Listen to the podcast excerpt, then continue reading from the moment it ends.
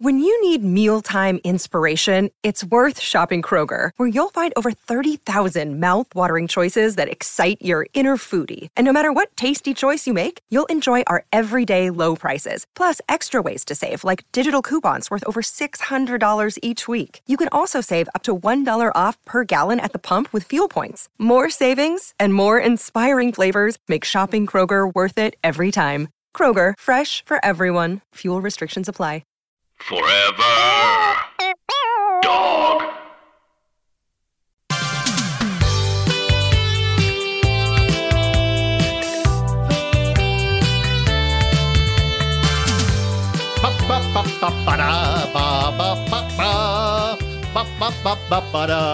Nearer, my God, that's me. Hello, I'm God, the Lord Almighty, King O, the universe, and this is Godcast. I'm joining you from the Heavenly Studios, right next to my lovely sidekick, the youth-oriented Joan of Arc. Hello, Joan. Hello, my lord. So much to get to at the top of the show. You know, in Washington this so week. I, I'm so there- sorry to interrupt. I, I am not trying to hijack the show. I just have something very exciting to tell you. So I was lucky enough to speak with Jesus, our producer, earlier, and um. This I can't. I can't even believe this. Um, he would like to become more involved in the show, and I, I think he won't, he might actually speak on air today for the first time. Oh. That's interesting. It's also interesting that he's telling you. Oh, I got here early. I just I'm um just habitually early, so we got to chatting. and, Uh, you know. Okay, that's great. I I just uh it's just weird that he didn't ask me, but that's that's great. Jesus, my son, of course. Some of you may have heard of him. He is my my son and a producer of the show and I Jesus, uh, I'm I'm looking at you now. Is it true that you want to have your voice be heard on the show? Uh, yes. Is there a particular topic you wanted to talk Uh, about? I don't know. Oh, he's he's just so humble. Well, Jesus, is there anything you want to discuss? I get the sense of something that you have on your mind that you want to discuss now. We'll discuss it later. We'll discuss how uh how you just plan you basically uh plan to send me to the earth and kill me. Okay, Thank you for sharing your truth, Jesus. Joan, please. Jesus and I have had this issue for 2,000 years now, and this is not something that I really wanted to get into on the show because it's it's a family thing. Now you've opened up this this this can of worms, and I have to respond and say, Jesus, I love you. I have always loved you. You are like a me to me because you are me and also not me. But we discussed it before you even went down to earth. We discussed in I advance. didn't know it was gonna be with me nailed on wood. It's not true. I didn't know true. that. That's I not- thought, oh, I'll come down, I'll help. I'll make a few speeches, tell them who my father is, and then everything will be fine and dandy. This is the party line he's been sticking to Oh, but the for people 2,000 need to years. and hear it's not, this. This it's is- not true. This is healing for the people. Joan, you're being a bit of a Budinsky here. I- You're being a bit of a Budinsky here. Uh, let me let me let me handle this. Okay. Jesus, I, I, I I'm not going to plead guilty to something I didn't do. You knew the plan. You were going to come down. You were going to grow up. You're going to have a three year ministry. You were. I you, thought uh, everyone would eventually uh, start cheering. You know, it would be one of those things like at first they'd Joan, be I've condemning me, and then they'd I go, know, but ah, oh, you know what? people to hear. Ah, I don't all know. I, I him. got a voice from You two are more alike than you. God.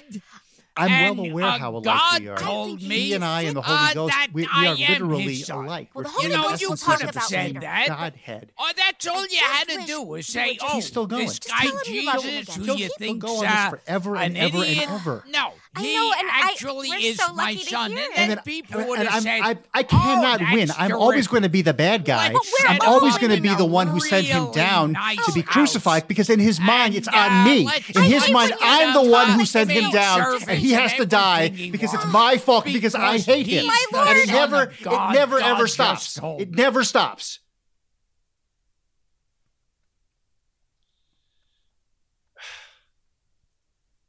Okay, well, Jesus, as Joan so eloquently said, that is your truth and you've spoken it. And now I would ask you that if you're going to be part of the show, I'd like you to do so in a way that's more convivial, more friendly, more more more podcast friendly, more like, oh, we're hanging around and uh, I'm uh, Oh, banter. You want banter. banter. Exactly. I like more banter. Like, oh, hey, look who's here. oh, Jesus. Jesus is a great banterer. Yeah, right. You'll see. You'll see. I'm I'm drinking some uh, some water, and I see Joan there is is drinking a, a Sprite. And uh, what are you drinking there, Jesus? I'm drinking La Croix. I drink La Croix, which means the cross. You remember that? Do you Uh, remember that? Uh, how I was hanging on the cross for hours, bleeding, remember. and they're throwing rocks at me. And you thank you remember that? I was hanging on La Croix. Well, our show today should be a fine one. Our guest is oh Lucy Lawless. Mhm. That's very exciting. That's that's obviously fantastic. Although I did I had thought we had uh, booked Napoleon Oh. as our guest. I hate to even ask this question, but let me ask my talent booker slash producer Jesus. What happened to the booking with Napoleon? Uh, I he's he's got an attitude. He he's always had an attitude. It's like uh you know, he's taking over the planet and he feels self-conscious about being short. Sometimes he's a very pleasant guy. You know, you catch him on the right day, he's very pleasant, but other times you don't know the mood he'll slip into. I have to admit, Jesus, for all of our disagreements and our squabbles, man, I love hearing you talk. If I if it weren't for the things that you were saying, if it was just a matter of just the quality of your voice, I, I could I could listen to him for a thousand I could sleep to that. Oh, and just a, a note to the audience. Wait till you hear him sing. All right, well, we're going to move on. Jesus, welcome back to the show. I guess it's it's good to hear your mellifluous, dulcet toned voice on the show again, and uh, Indeed. we'll be hearing you again. I guess uh, every week from now on. Eh, maybe. Hmm. Fingers crossed. Next segment, Joan. Every week, God answers one prayer. This is Prayer of the Week. Prayer of the week. If you want your prayer answered by God, just leave your prayer in the form of a review, preferably a favorable one on Apple Podcasts, and maybe you will be lucky enough to have your prayer answered by God. I, I want to talk to you about this segment later, Joan, because uh, we may be phasing it out. Even even one prayer a week is is tough. It's too much for you? It's it's getting to be a lot. I'm as you know, I- we discussed this a couple weeks ago. I just turned Infinity, which is kind of old, and I, it's just it's a lot of work. And you hear I, I- billions and billions of prayers every week. I mean, you only it's only one. It's, it's just like a nice service I feel like to provide.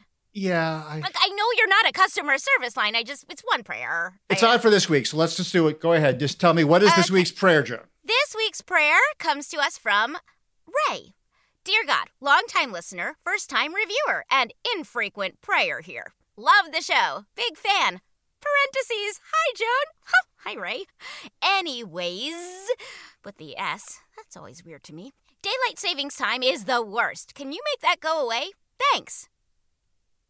Well, as you probably and certainly should know, Ray, daylight savings time is not my creation. It's an artificial construct made by Western governments to increase the amount of daylight hours available for people during the working time in spring and summer. It was first implemented by Germany and Austria in 1916.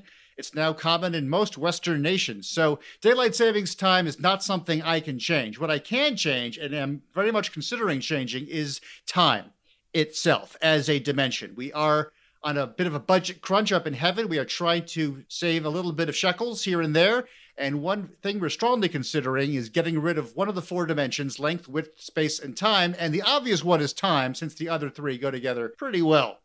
So we may very well, within the next six months, be ending the idea of there being months or years or any length of time. And everything will happen from then on simultaneously. There will be no more cause, there will be no more effect. Everything will occur all at once. It's going to make scheduling more difficult for you, but again, you will at least still have length, width, and height to fall back on. Oh, So if that happens, I will give you a week's notice so you'll have one more week to enjoy the idea of having one more week. Thank you. well, we, we didn't exactly answer Ray's prayer. Is there anything else we could maybe you could you could do for him? Uh, I guess we can send him a t-shirt. Oh, We'll send him a Godcast t-shirt. All we have in stock right now are double XLs. And I know that Ray is just an L. I could, I guess, spontaneously make an L, but I honestly don't feel like making a new T-shirt out of nothing. I, I made the universe out of nothing in six days. Why should I be asked to make a T-shirt that's it's already a perfectly good T-shirt that's XXL? So it's a little long. You can wear it. You can wear it as PJs at night. Maybe Ray has a friend who's really big. Uh, Ray actually does not have any friends. Ray, enjoy your shirt. And that was prayer. No, of I'll, the- I'll, I'll do it. I'll, I'll do it. I'll do it. I'll do it. I, I just, yeah, because you started it, and I just feel like I know. Thank you for letting me start. for closure, I have Yeah, to. I do will. I will finish this off for you. You go, God. And that was prayer of the week. Prayer of the week. When we come back, my interview with Lucy Lawless. Warrior, yes. Princess, yes. But so, so much more. Hi, everybody. Tim Heidecker here with huge news. We have a terrific episode of Office Hours Live prepared for you. We had the great stand up comedian Kyle Kinane come in and a very special in studio music session from legendary Mdou Moctar. You're not going to want to miss this one. You can find it on your podcast app of choice by going to Sears or Macy's and getting an iPod and then coming home, charging it up, and listening through your app.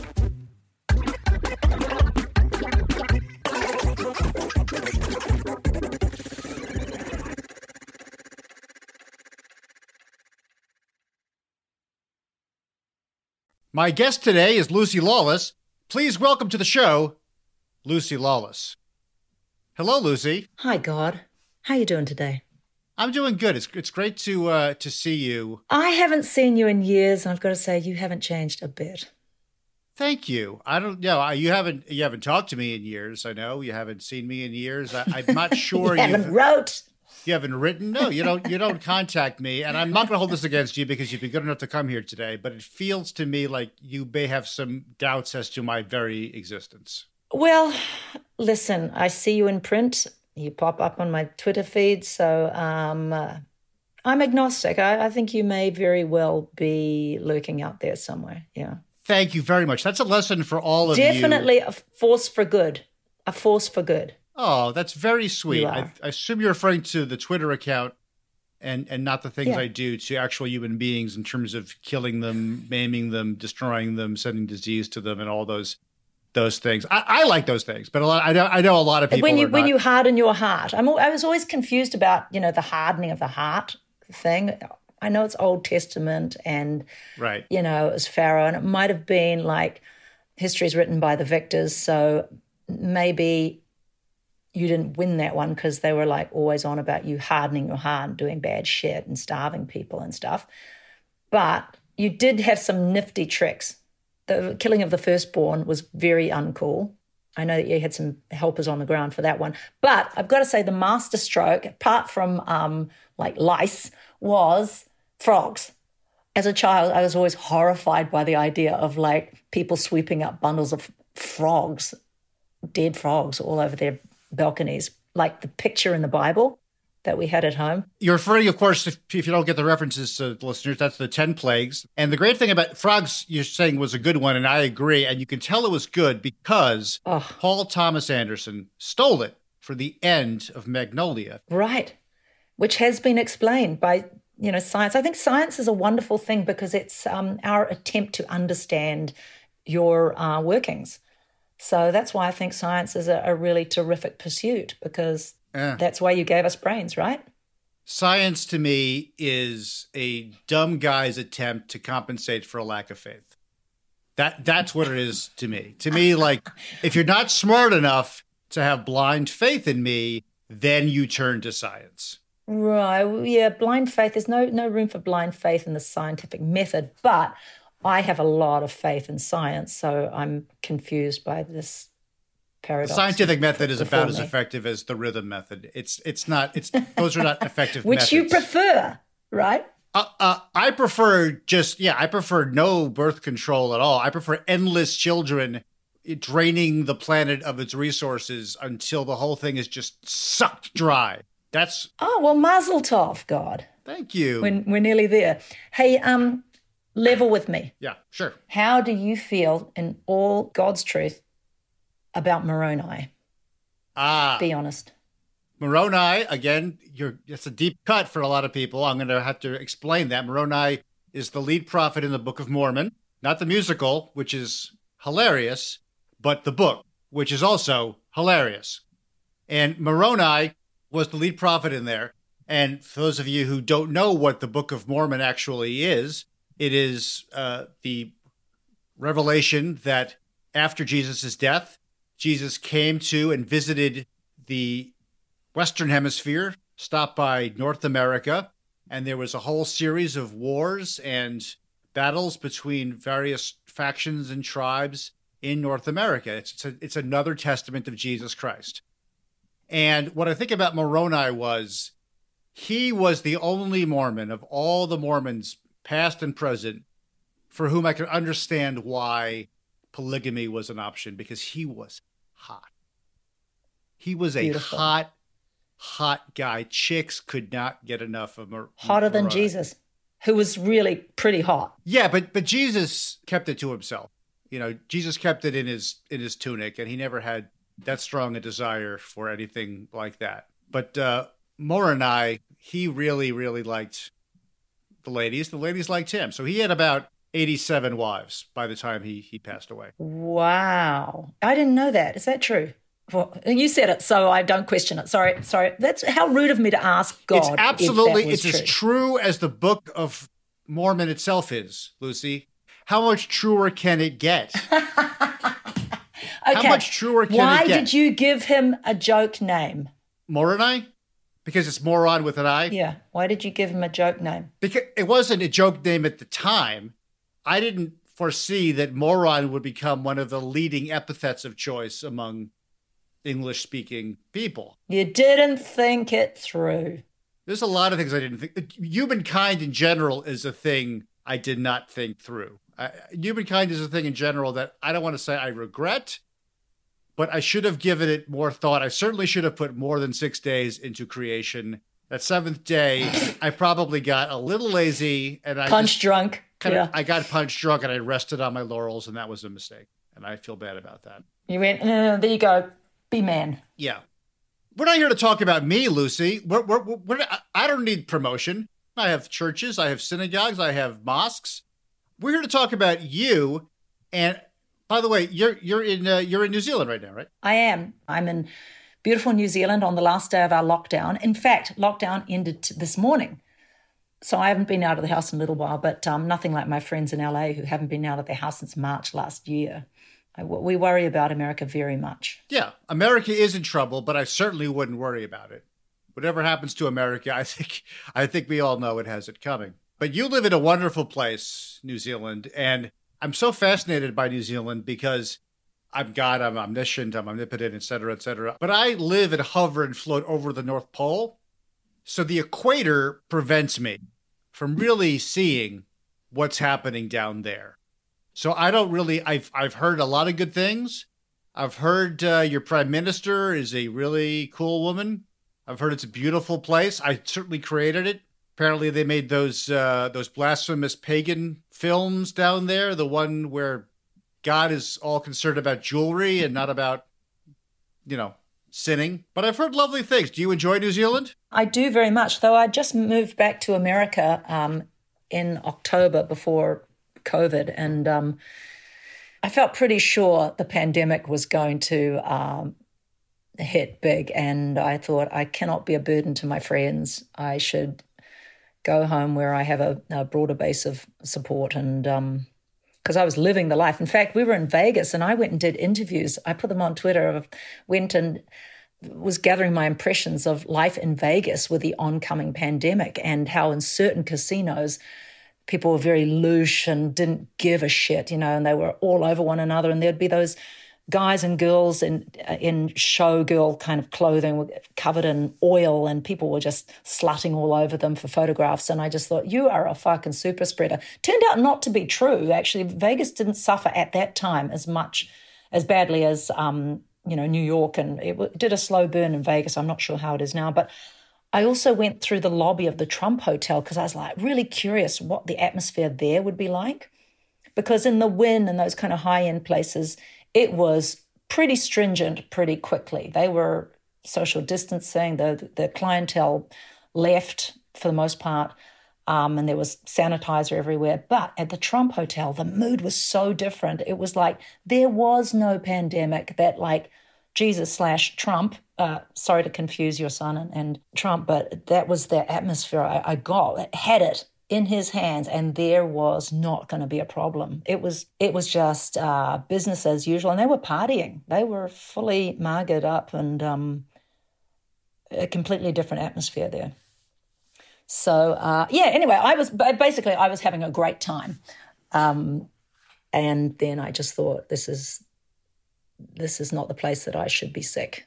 if I'm going to be sick, I should be sick where I have um, you know, family and friends. And... But New Zealand has had it fairly, relatively easy in terms of the number of yeah. casualties and the effect it's had. Partly because it's two islands, which helps. Well, it's it's true. Right. We're not a contiguous landmass where you've got a lot of traffic in and out, but also our government shut down, quote unquote, early and hard. So um, there was a lot of but the economy people saying, "How could you do this to the economy?" But um, they said, "We don't care. We think on on the balance of evidence that that um, this is the only strategy we have. We have a tiny tax base. We've got a tiny medical system. We cannot afford." nor nor can anyone, it turns out, um, to be put under that kind of pressure. And uh, what we found by locking down early and hard is that health outcomes for across the board went up. That um, far less people died of regular flu, or far less people died. You know, the transmission of any kind of virus obviously went down, and um, people got to, to um, get their operations. They got stepped up in terms of you know, if you had an elective surgery or a um, you were on a waiting list for a necessary surgery, you got moved up the list because hospital resources were not being funneled to COVID. Just health outcomes across the board for every human um, ailment were better. So it helps in every possible way to to lock down. But it also helps in every possible way to not have a substantial percentage of your population respond to a request to basic health concern and, and restriction with you are trying to shut down my liberty. Damn you, damn you, damn you.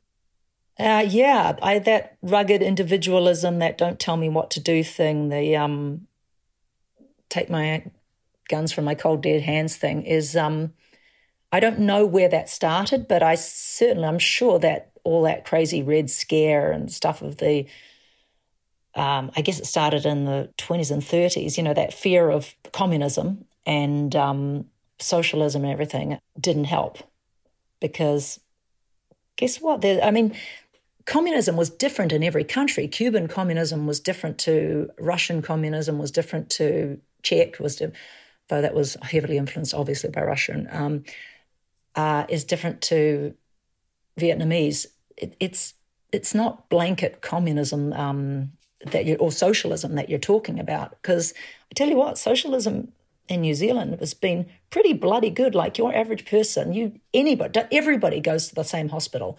Everybody gets taken care of in the same order. The problem is, is that we're so small, so we don't have the same things that are available to wealthy people or people with insurance in America. But everybody on some base level gets free, unquestioned health care as they need it. And there's no stress around that. Whereas the stress on your average person in America is so horrendous just to keep up with the insurance. And I don't know. I think that insurance industry has a lot to answer for, keeping things really inflated to pay for its own bloody middleman status. Well, I certainly hear what you're saying about the success of socialism, not only in New Zealand, but in the Scandinavian countries, other countries like that. How would you respond to American critics who hear your argument and respond by saying, but communism, fuck you? I don't know. Maybe they should just try it before they um, decry it. Yes, well, we're no, no, no. You know what? Bugger all that. It's not about. It's not about politics. It's not about labels. It's just about giving a shit about your fellow man. And um, we are our brother's keeper, and we have to look out for the the little guy. You know that just have a heart. Why would you want to stop somebody getting health care? How does that benefit you? I think that's the problem. They think everything's a zero sum game that I'm if I'm paying my taxes and that lazy bastard gets it, you know, people are uncomfortable with that and they hate that because they feel that they're losing if somebody else is gaining. But actually, everybody can gain at the same time. But uh, it just takes a new frame of reference. I believe that's uh, accurate. I think that's true. I know in Denmark, right, they paid like the highest taxes in the world, but across the board, they're a happier nation. And you got to kind of go, now, why is that? Because everybody's kids are safer everybody's kids are safer. Period. I would imagine it has to do with the collective slash individual reduction of one's own ego vis a vis the desire for the society in general to be one of happiness and contentment. The individual feels that they're building a bulwark against death. You know, the more I can accrue and the bigger a house and the more cars and stuff as if that makes me safer. So I believe it's an underlying insecurity that makes us want to consume and consume and consume. You've done a lot of acting over 30 plus years. I want to I want to mention a role you've had that I think many people might have forgotten about, but I think it's very interesting. You were once in a part called Xena, Warrior Princess. Can you can you tell people yes. just remind people because this is a deep cut but what was Xena Warrior Princess, and why should? I, I, because I think it's I think it's a show that people should look up of, of, yours. I think if people are a fan of yours, that's probably one of yours that they should research. Tell us about Xena Warrior Princess. Okay, well, she was a shit-kicking warrior woman who decided she never wanted to get married and have babies. Though she did pop out one sprog at, at one time, sort of, oops, didn't mean for that to happen. And she fought gods and demons. And she had a sidekick called, called Gabrielle, who was, I think we settled on in the end, her lover. And uh, though she did have two black boyfriends and uh, at least one white boyfriend, um, she did have sex with uh, Julius Caesar, I think, or Mark Antony. Who can remember so many lovers so long ago? But uh, she met a lot of historical figures and sometimes killed them because they were naughty. So she was on the side of right ultimately. There's no need to apologize or defend yourself, Lucy. Well, I, I agree with you. She. She, you. You had to kill them. No, no, no. Oh yeah, yeah. I have a problem with killing people. Right. Okay. Well, please, it's uh, fine. Actually, but this was um, pre-Judeo-Christian. How do you feel about that? This was this was you know Greek gods. I feel about that like there's no such thing as pre Judeo Christian Ms. Lucy Lawless. My mistake. And I like you, so I'm not going to press that point. Not going to smite me. I'm not going to smite you because, again, I, I like you and I know you're coming from a good place, but you're just very, very wrong. Now, in the 90s on television, there were two great, entertaining, ambiguously gay duos one was the ambiguously gay duo, and the other one, as you mentioned, was you and Gabrielle. I've had a lot of experience with people coming out as as gay or lesbian, and I've I've seen that happen, and I fully support gay and lesbian rights. Anybody who thinks that I don't is a is a jagoff. But talk about your experience coming out as a fictional gay character. Okay, well, there's a meta aspect to this because I, as an actress, was standing on the uh, side of set with my co star Renee, who played Gabrielle, and we were reading a fax, a big, long, curly fax in those days. This would have been 1995, end of maybe. And we were reading this big, long article that was written by, I think, Michael Musto of the Greenwich Village Voice. It was hailing the characters as gay icons. And we discovered we were gay icons in that moment. So I kind of think that the community made that happen. There were, it was given all the um, building blocks for that, that take on things by our writers and producers. They knew, it's just Renee and I didn't know. We just thought we had this great gig and we were going to act like these two ass kicking chicks. And that was enough for us. And we discovered that. And they made it cool. They, they the gay and lesbian community made Xena hip, cool, edgy, first. So I have always felt very grateful to them and felt felt a lot of responsibility to to honor that. I think they noticed it was hip, cool, edgy, cool first. I think it it, Well, they- it was did- it was let me tell before you, that, but do they noticed it first. maybe, maybe, or you know, I mean, Liz Friedman, um, one of our writers and producers, she uh, she is a gay woman, and she totally, you know, knew, and even I'm sure she said it to me. I just it just didn't find purchase in my brain. I didn't sort of care one way or another. It didn't seem to be important. Just like it doesn't matter if you're a firefighter, if you who you go home to at night. We were just doing the job, you know. So she knew. Rob, the man who would later become my husband, totally knew. And RJ Stewart, the head writer and showrunner, he absolutely knew. So um, I guess it was just that the studio at that time might have shied away from it. So there was a the reason to keep it quiet was probably more about that than um, keeping it from us. Because the you know a lot of the audience also it's not relevant to them, so they wouldn't have wanted to see that and they chose not to because Renee went back to Texas in her holidays and said, you know, because doing the uh, show that has um, resonance in the gay community because you know the subtext, and they'd go, wait, what? What what gay subtext? What do you what subtext? You know. and she realized she was the one who came back and go, oh, they don't see it at all. I went, well, that's that's the world. and the character debuted not on the show itself, but it was a, sort of a spin-off show from Hercules.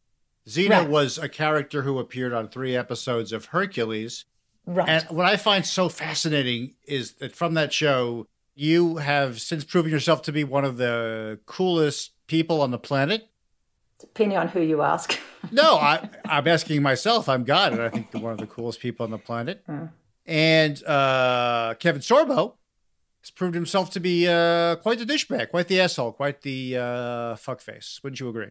Well, I haven't talked to him for years, and um, it well predated uh, any of the stuff of his liking for Trump or any of that stuff. That um, Kevin's um, beliefs well predated that, so that's why we are no longer in contact. Because I like um, groups of people that perhaps he's not so supportive of. So, and I don't know where that came from. He really wasn't like that when I um, knew him, not at all. So he he was a he was a decent fellow to work with at the time. he was all right. You know, he was he was just a you know a big jock, and he. But I think he was really good in that role. He was good in that role. He was the you know the all good sort of hero, and I think that suited him. And um, I played the dark hero who. Um, it's more more of a personal heroism of um, somebody trying to overcome their own worst instincts, which um, probably resonates with me um, better than you know. I couldn't be the Hercules kind of character anyway, so I got the what a, a very interesting role. What I'm hearing is that you recognize he's uh, he's an asshat, and you feel that he's an asshat as well. You're not going to say he's an asshat because you're a classy woman in a way that I am not a classy god. But what I'm hearing in so many words, or so many lack of words, is that Kevin Sorbo is a uh, douchebag. By the way, have you seen his uh, his movies? Like, what? Why is it that people who love me, such as Kevin Sorbo, such as Kirk Cameron, make such unbelievably shitty entertainment? Is there a connection to those two things, in your opinion? I haven't seen any of those things actually, and but that's an interesting idea. It shouldn't be like it needn't be so. I don't think. What's interesting in um, any kind of film and documentary, any character, is the chiaroscuro. It's always the sacred and the profane because we are a mixture of these things. And if you're denying that, saying that you can leave all your scuro behind and come to the light, then what's to relate to? Who who cares? And and um, uh, I don't know. It's weird. It seems to me that, um, and you and I talked about this once in prayer about why Catholics make such great horror. You've got to admit the dark to um, make something that affects people. You've got to, um, you've got to portray it. You've got to embody it, and not pretend that you're some narrow sliver of a human being to appear perfect. I think it must be terrifying living that way. It must be really stressful to be trying to appear as some icon, some paradigm, because you're denying your humanity, right? And then um, trying to keep up the persona, keep up the lie, you're going to fall off. You can't outrun your humanity. Stick around because when we get back, Lucy gets lawless, sir. No, that should be more lawless. Just go to the commercials. Lucy, I want to ask you you've been to a lot of uh, conventions about Xena. People love you. The fans come up to you. You know, they're very happy to see you. They want autographs, etc. And I have a similar experience happen to me every uh, Sunday at church, or five times a day at mosque, or every Shabbos uh, in the synagogue, where people come up to me and say, You're great, and we love you, and we can't get enough of you, and please love us. My impression of my fans is that they're a bunch of stupid suckasses who I have no respect for and who should all go away.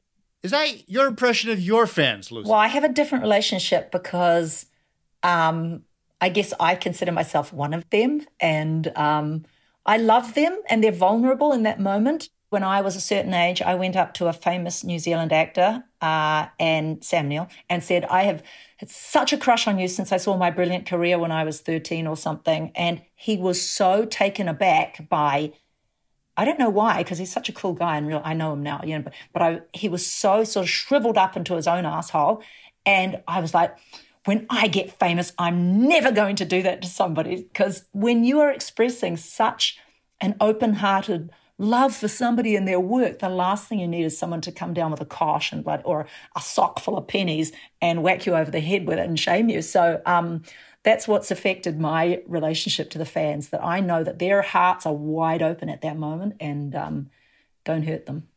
See, that's fascinating because to me, the whole point of being famous is to be a jerk to people. That's why I love my job. Like that's the best thing about being God is is being able to just sort of literally lord it over people. But that's where we differ, Lucy, and that's why you're so great. Let's change the subject a little bit. Both of us love musical theater.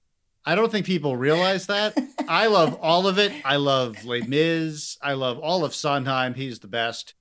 But you, quickly after the debut of Xena, you made your Broadway debut as Betty in Grease on Broadway. No, oh Betty Rizzo. Yeah, her name was Betty, was it? Yeah, Betty Rizzo. I've forgotten that. Yes, I, well, yeah. I, I'm God. I can got that. Oh, you're a purist. Name, but it's Betty Rizzo, and she, of course, sang the immortal "Look at Me, I'm Sandra Dee." That's a fantastic song. Yeah, I couldn't not. I couldn't not do it. You know, it was pretty terrifying, pretty outside my um, wheelhouse. Yeah, maybe outside the my wheelhouse. I hadn't done musicals since school, but I was like, I made every decision in my life based on what's going to make me a really happy old woman. I don't want to be like going coulda, woulda, shoulda. Like that's not an option. Doing things that terrify me is. I, I always say yes, even though I'm I'm not qualified. Even if I embarrass myself horribly, and that does happen, I kind of don't care because I just want this sensation of having done it. So it's almost like um, pass fail is immaterial because it's just so that frisson of flying by the seat of your pants is so seductive to me that I can't say no. Your modesty and your use of French words like frisson is so endearing. But the truth is, Aww. you were awesome in that show, and you and you kicked ass as you do in everything you do in life as a general rule. Okay, okay. I'm supposed to be flattering you. Like you're making me a red face now, or maybe I'm no, standing. Flattering me is for shit. Everyone does that. I don't care about people flattering. I mean, I don't. It means nothing to me. Thought about. I'm God. I don't care when people flatter me, but it's my pleasure to have someone on that I can talk to and and and flatter. And I'm not done yet because I want to talk to you also about something that's dear to my heart, which is you are involved in Greenpeace, which is a, a, a wonderful cause that is designed to save the planet that for some reason I created to be administered by you and your fellow human beings. And again, another mistake. There are a handful of people who are fighting for the good, and you are one of them. Can you talk a little bit about your involvement with, with Greenpeace? I joined up with them when um, the French government came into New Zealand, sent frogmen into New Zealand waters just down the road from my house in Auckland Harbour to um, place a sort of limpet mine on the side of a Greenpeace ship that was protesting nuclear French nuclear testing in the South Pacific and raining ash and um, you know radioactive waste down on the people of those islands. And um, it blew up the ship one evening, and um, the photographer was on board doing a bit of work. Everybody else was had gone to um, gone ashore, and killed him. Fernando Pereira was his name, and um, they took off and were apprehended by uh, my neighbor, who were, we had police flats next door. My neighbor, who was a detective at the time, who uh, because in New Zealand you can't go anywhere without the bush telegraph. You know, all these farmers going, oh, ringing up, going, oh, Elsie, a sort of strange car going by. Did you see that? Oh, yeah. And they would ring ahead and tell the policeman in, say, Whangarei, which is a northern small town, small city.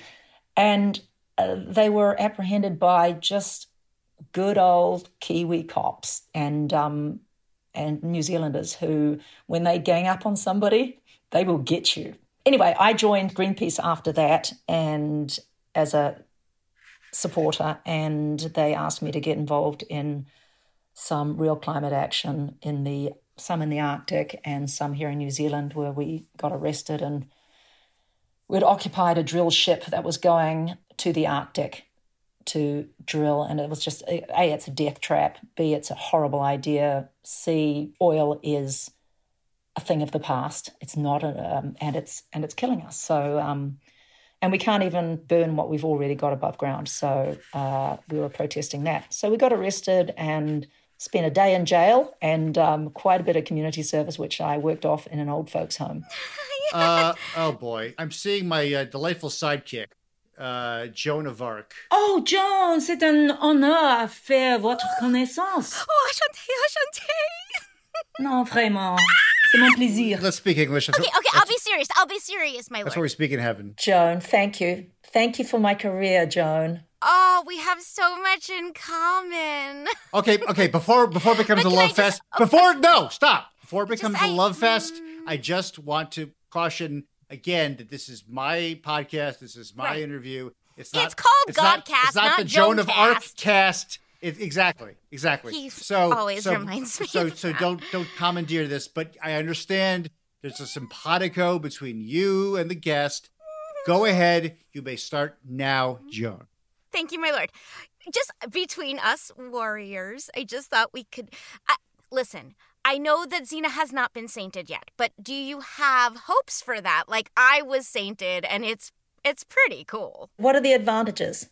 Well, immunity, Restaurants, what? I get like half off Lakers tickets. So, I mean, and even just having that saint after your name, it just feels good. Right. Right. But hopefully one day. Just between us, um, I do actually look for a, a saint. A saint. We're talking about Saint Zeno here, not Saint Lucy Lawless, right? Uh, well, it could be a slash. We could we could do a hyphenate.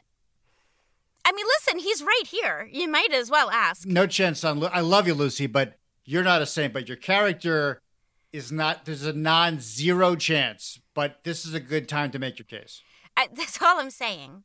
Okay, so in, in the year 2021, people think it's odd that I am still walking around in my full armor.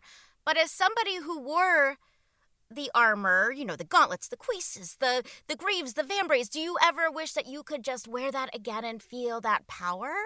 Are you kidding? I am feel so powerful in a muumuu. I, I wear nothing but elasticated waists and like harem pants these days. I was really glad to get rid of that. I admire your uh, stickability because uh, jolly uncomfortable, especially that. Um, what were you? Were you 12th century? What what year was Joan of Arc? Were you kicking around? The 15th century. 15th. I, I mean, I have, and I still wear the full. I see that. I see mean, that. It's it's just getting into the studio is a process. So so you don't miss that at all. I really don't. I remember not being able to breathe because I hadn't got the boning right. The first time having a full on panic attack and um, uh, having to get them to take it away and work on the um, the boning. So yeah, I, I, don't know how you could stand that. It's really hardcore that that uh, full sort of chainmail kind of armor. That was part of what helped with the sainthood. So so was it a bit like a dumpster fire? You know, when you're burning inside all that metal. I'm a literal dumpster fire. so much of of armor that was made in reality in the Middle Ages in Europe was made to protect the body and shield it from injury. rather than the armor that you had, Lucy, which to me I, I felt was designed to highlight your cleavage. You're right, because they would have got it was just a big old target, wasn't it? Yeah, you know what? We didn't think that through, but you know, it was 90s television, so you had to really it was it was the shock and awe element we were going for. I, I think people were shocked and awed, yeah. It worked. Now, Joan, I have to thank you because um, when we were selling the show at NATPE in those days, um, the Frenchman said, We will never accept a female action hero in France. Never, never. And we are like, Shut up. It's a country of Joan of Arc, you fool. And um, sure enough, it became a big hit. So thanks. Oh, that's so sweet. Yeah, because I'm- I love France, and that chap was just being a fool. And France loves you. Nah. Merci. Well, that's not all the time we have. I actually have all the time in the world, but I'm choosing to end the interview right now. Thank you for coming by. Lucy Lawless, everybody. Yes. Good night, everybody. Well, that's our show. I want to thank our guest, Lucy Lawless, who was as wonderful as I would have predicted, and in fact did predict. Joan, she was quite something, wasn't she? Oh, yeah. What a hero. I, Jesus, I assume you enjoyed uh, Lucy as well? She's, uh, yeah, Lucy, she's the queen of the lesbians. Uh, that, when that Oh, stop was- crying, Joan. I know he talks beautifully, but you don't have to cry every time Jesus says something of profound wisdom. We're so blessed just to hear him speak. I know. Yes, I know. He's. Knock it off! Knock it off! I'm I'm God. I'm not I'm not I'm not the uh, chopped liver here as well. You know, I'm I'm the dad. I'm the original. So yes, just because he has a nice speaking voice, Okay. thank you. On behalf of myself and Joan and Jesus and the Holy Ghost, who's somewhere around here, he might be in the bathroom. I'm not sure. Good night. We'll talk to you next week. Stop! Stop! Godcast is a Forever Dog production. Audio production and engineering by Left Handed Radio. Executive produced by Alex Ramsey, Brett Boehm, Joe Cilio, and David Javerbaum. Original music by Gabe Lopez. Joan of Arc appears courtesy of Tara Sands. For more original podcasts, visit foreverdogpodcasts.com and subscribe to our shows on Apple Podcasts, Spotify, or wherever you get your podcasts. For ad-free episodes and exclusive bonus content from this show and others, sign up for Forever Dog Plus at foreverdogpodcasts.com slash plus. And if you haven't already, remember to follow God on Twitter at the Tweet of God.